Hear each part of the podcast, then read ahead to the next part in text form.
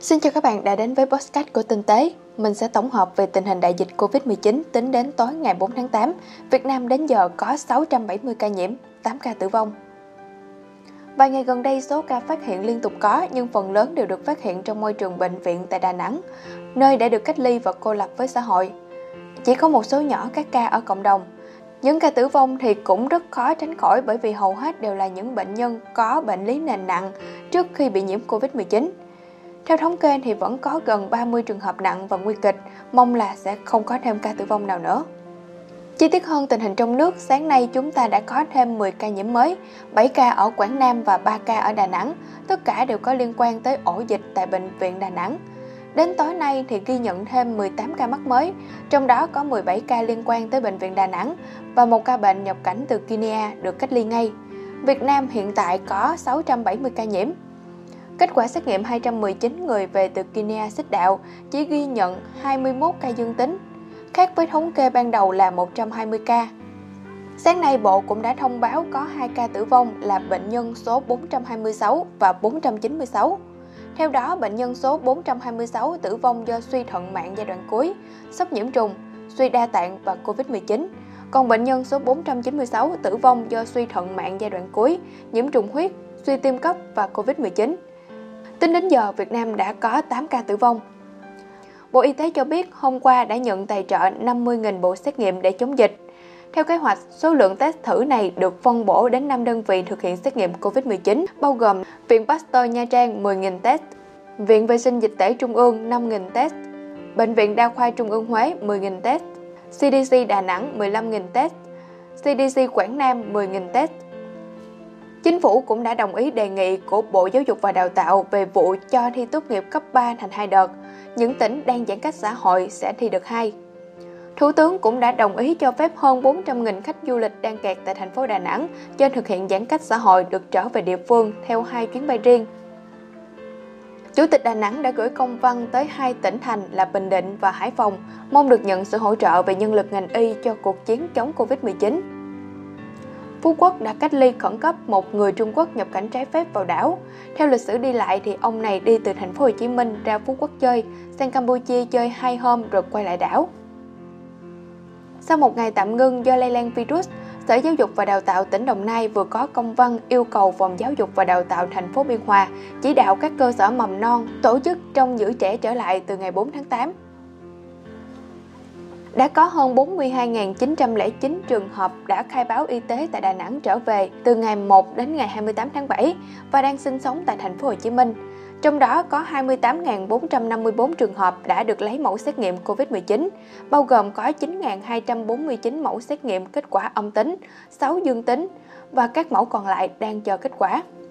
Thành phố Hồ Chí Minh sẽ phạt những người không đeo khẩu trang nơi công cộng với mức cao nhất là 300.000 đồng, sẽ bắt đầu từ ngày 5 tháng 8. Bí thư Thành ủy yêu cầu các sở ngành tính toán chuẩn bị phương án 50 người nhiễm bệnh với khoảng 14.000 chỗ cách ly sẵn sàng cho tình huống xấu. Chủ tịch Hà Nội cho biết, phải đến ngày 12-13 tháng 8, khi tất cả người đi từ vùng dịch về được xét nghiệm cách ly tại nhà thì mới yên tâm được bởi vì nhiều trường hợp khi cách ly, xét nghiệm PCR trong ngày thứ hai và 3 đều âm tính, nhưng đến ngày 11, 12 lại dương tính. Giám đốc Sở Y tế Hà Nội cho biết, đến nay thành phố đã rà soát trên 88.000 người từ Đà Nẵng về từ ngày 8 tháng 7 đến nay, trong đó tổ chức xét nghiệm test nhanh trên 70.000 trường hợp. Kết quả ghi nhận 12 trường hợp dương tính. Sau khi xét nghiệm khẳng định bằng kỹ thuật PCR, tất cả đều âm tính. Hiện tại, Hà Nội đã hết toàn bộ các mẫu test nhanh, còn khoảng 18.000 người chưa được kiểm tra. Sở Y tế Hà Nội cũng đã thông báo khẩn tìm người đi chung xe với bệnh nhân số 620 Hà Nam. Quảng Nam đã mở phiên tòa xét xử lưu động vụ án tổ chức đưa người Trung Quốc nhập cảnh trái phép vào Việt Nam. 6 người tham gia đường dây này lĩnh tổng cộng 25 năm tù giam. Hôm qua, Cần Thơ cũng đã đón chuyến bay VN417 chở người Việt từ Canada quá cảnh sân bay Incheon đón thêm người trước khi về nước. Đợt bay này có hơn 300 người về nước. Đến với tình hình thế giới, WHO đã kêu gọi người dân Mỹ hãy cùng tham gia với họ trong cuộc chiến chống virus. WHO cũng nói đến tác động của đại dịch tới loài người, cho rằng đến giờ ai cũng đã cảm thấy mệt mỏi bởi Covid-19, nhưng bất kể như thế nào, loài người vẫn phải tập trung để tìm ra cách chống dịch hiệu quả nhất có thể. Từ giờ trở đi, tất cả nhân viên của Nhà Trắng sẽ phải làm xét nghiệm ngẫu nhiên để xem có bị nhiễm virus hay không. Và việc xét nghiệm này là bắt buộc chứ không phải theo tinh thần tự nguyện nữa.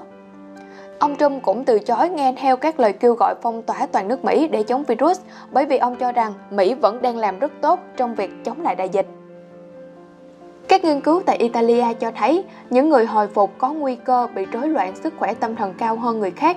Nghiên cứu dựa trên 420 bệnh nhân cho thấy có 28% bị rối loạn cảm xúc, 31% bị trầm cảm, 42% lo lắng và 40% bị mất ngủ.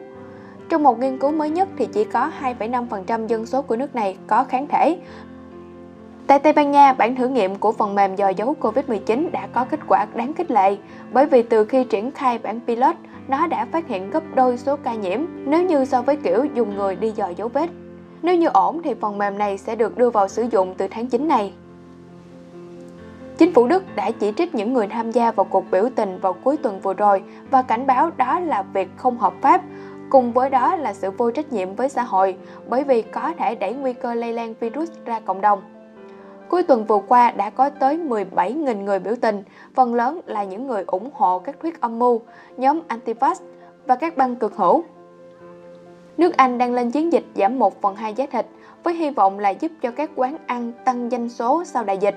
Cụ thể thì vào tháng 8 này, các nhà hàng có thể được giảm tới 50% hóa đơn với mức giảm tối đa là 13 đô la cho mỗi người, nếu như họ đến các quán ăn có tham gia chiến dịch từ thứ hai đến thứ tư mỗi tuần.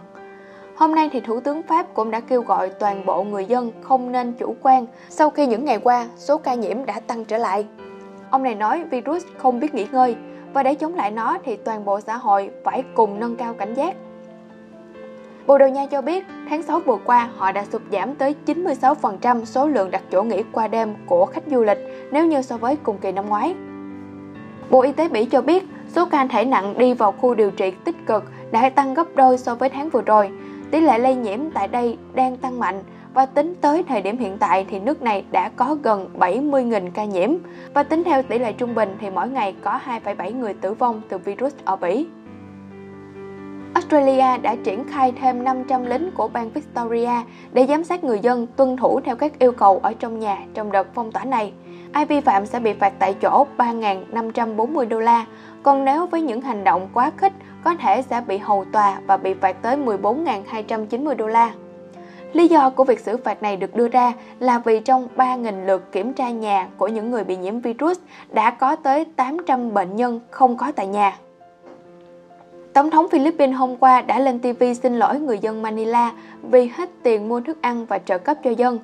Ông cũng cầu xin các bác sĩ đừng từ bỏ việc cứu chữa bệnh nhân trong bối cảnh thủ đô Manila và các vùng lân cận của nước này phải phong tỏa trở lại vì ca nhiễm tăng nhanh. Ước tính có hơn 27 triệu người dân đã bị ảnh hưởng bởi việc phong tỏa này.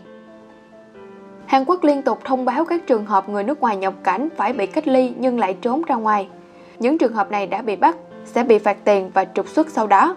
Điển hình là một người Việt Nam đã đu dây thoát hiểm từ tầng 5 xuống để trốn ra ngoài, rồi một người Mỹ trốn khỏi nơi cách ly để mua thuốc lá.